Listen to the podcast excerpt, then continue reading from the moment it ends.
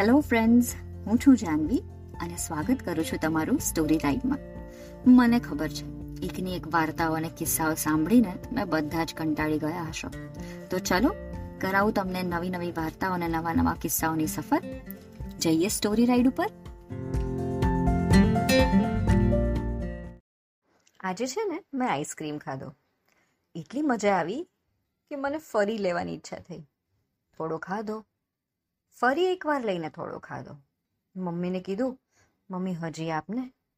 મમ્મીએ મને ચેતવીને ના પાડી, ના બેટા, શરદી થઈ જશે, બહુ ના ખવાય. પણ હું તો કંઈ માનું, ફરીથી બીજો ખાધો. અને આખરે સાચે શરદી થઈ ગઈ. અને હવે ધ્યાન કોણ રાખશે? મમ્મી. અરે અરે અરે ઊભા રહો આ કંઈ આપણી વાર્તા નથી. પણ હા, આ એ સિચ્યુએશન છે જેની ઉપર આપણી આજની સ્ટોરી બેઝડ છે. તો ચાલો, આજની આપણી વાર્તા શરૂ કરીએ. વાર્તાનું નામ છે સોનેરી હંસ. થોડા વખત પહેલા એક સરોવરમાં એક હંસ રહેતો હતો. તમને તો ખબર જ છે ને કે હંસ કેટલું સુંદર, સુહામણું પક્ષી હોય. પણ આ જે હંસ છે ને, એ તો કંઈક અનોખો હતો. તેને સુંદર મજાના ચમકતા સોનેરી પીંછા હતા. હંસ રહેતો હતો તે સરોવર પાસે એક ઘર હતું. આ ઘરમાં એક ગરીબ સ્ત્રી તેની બે દીકરીઓ સાથે રહેતી હતી. એ લોકો એટલા બધા ગરીબ હતા કે તેમને બે વખતનું પૂરતું જમવાનું પણ મળી શકતું ન હતું. સોનેરી હંસને આ પરિવારની આવી ખરાબ હાલત વિશે જાણ હતી. તેણે વિચાર્યું, હે ભગવાન, કેટલી મુશ્કેલીમાં જીવે છે આ સ્ત્રી અને તેની દીકરીઓ. તેઓ મારા પાડોશી છે. તેમને મદદ કરવી એ મારો ધર્મ છે. હું, જો એમને મારા સોનેરી પીંછામાંથી એક પીંછું આપું, તો? એ સ્ત્રી તેને બજારમાં વેચીને જે પૈસા મળશે, તેમાંથી પોતાનું ગુજરાન ચલાવી શકશે. આમ કરવાથી એમને બે ટંકનું બિચારાને ખાવાનું તો મળી રહેશે. આવી સારી ભાવના સાથે હંસ ઉડીને એ સ્ત્રીના ઘરે ગયો. સોનેરી હંસને પોતાના ઘરે આવેલો જોઈ ઓલી સ્ત્રી બોલી હે વાલા હંસ, તું અહીં શા માટે આવ્યો છે? મને કહેતા ખૂબ ક્ષોભ થાય છે, એટલે કે શરમ આવે છે. તને આપવા માટે મારી પાસે કાંઈ જ નથી. સોનેરી હંસે કહ્યું, ના ના, હું અહીં તમારી પાસેથી કંઈ લેવા નથી આવ્યો. ઉલટાનું મારે તમને કંઈક આપવું છે. હું ઘણા સમયથી જોઈ રહ્યો છું કે તમે કેટલી મુશ્કેલીમાં જીવન વિતાવી રહ્યા છો. હું તમને મારું આ સોનેરી પીંછું આપવા માંગુ છું. તમે એ બજારમાં વેચશો, તો તમને તેના પૈસા મળશે અને તમારી થોડી મદદ થઈ જશે.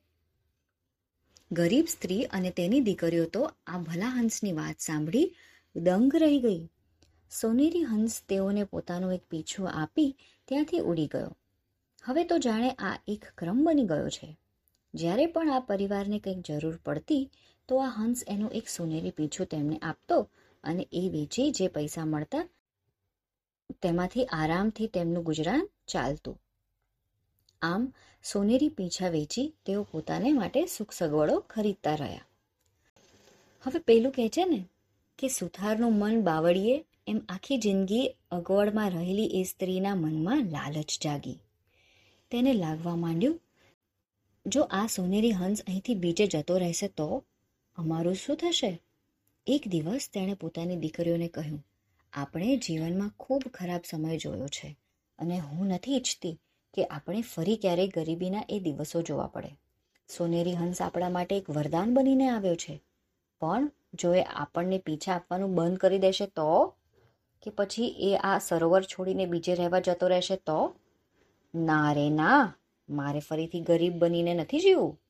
મને લાગે છે કે હવે સમય આવી ગયો છે. કે આપણે જલ્દીથી હંસના બધા જ સોનેરી પીછા લઈ લઈએ.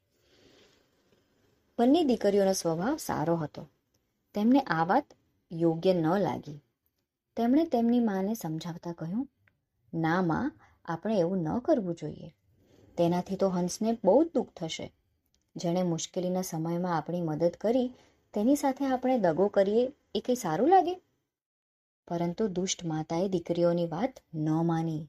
તેણે મનમાં નક્કી કરી લીધું હતું કે હવે જ્યારે હંસ તેમને મળવા આવશે, ત્યારે તેના બધા જ પીછા છીનવી લેશે.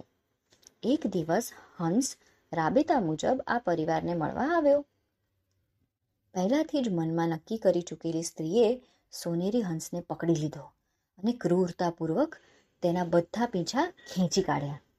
બિચારો સોનેરી હંસ પીડાથી કણસવા લાગ્યો. સ્ત્રી તો આટલા બધા સોનેરી પીંછા જોઈને હરખાઈ ગઈ. પણ આ શું? સોનેરી પીંછાનો રંગ તો બદલાવા લાગ્યો. થોડી જ વારમાં સુંદર ચમકતા સોનેરી પીંછા કાળા ડરામણા પીંછા બની ગયા. લાલચી, દુષ્ટ સ્ત્રી અને તેની દીકરીઓ આ જોઈને ડઘાઈ જ ગઈ. દુઃખી થઈ ગયેલા સોનેરી હંસે કહ્યું, હે કપટી સ્ત્રી, તે આ શું કર્યું? મેં હંમેશા તારી મદદ કરી અને તે મને મારી નાખવાની કોશિશ કરી. અત્યાર સુધી મેં ખુશીથી તને મારા સોનેરી પીંછા આપ્યા. પણ હવેથી હું તારી મદદ નહીં કરું. તે છળથી છીનવી લીધેલા પીંછા હવેથી કોઈ કામના નહીં રહે. એ હવે કોઈ સાધારણ પીંછાથી વિશેષ કિંમતી નથી રહ્યા. આજથી હું આ સરોવર છોડીને જઈ રહ્યો છું. હું અહીં ક્યારેય પાછું નહીં ફરું. આમ કહી હંસ સરળ કરતો દૂર ઉડી ગયો. સ્ત્રી અને તેની દીકરીઓને પોતાના કર્યા ઉપર ખૂબ પસ્તાવો થયો અને ત્રણેય જે થયું તે બદલ અફસોસ કરવા લાગી. પણ હવે તો આખી વાત હાથમાંથી નીકળી ગઈ હતી. હંસને દૂર જતો જોવા સિવાય ત્રણેય પાસે કોઈ ઉપાય ન હતો.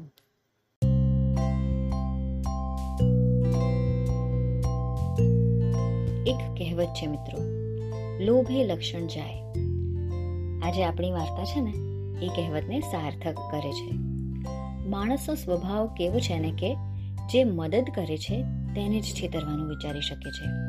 પરંતુ અતિ લાલચને કારણે ક્યારેય કોઈનું ભલું થયું નથી.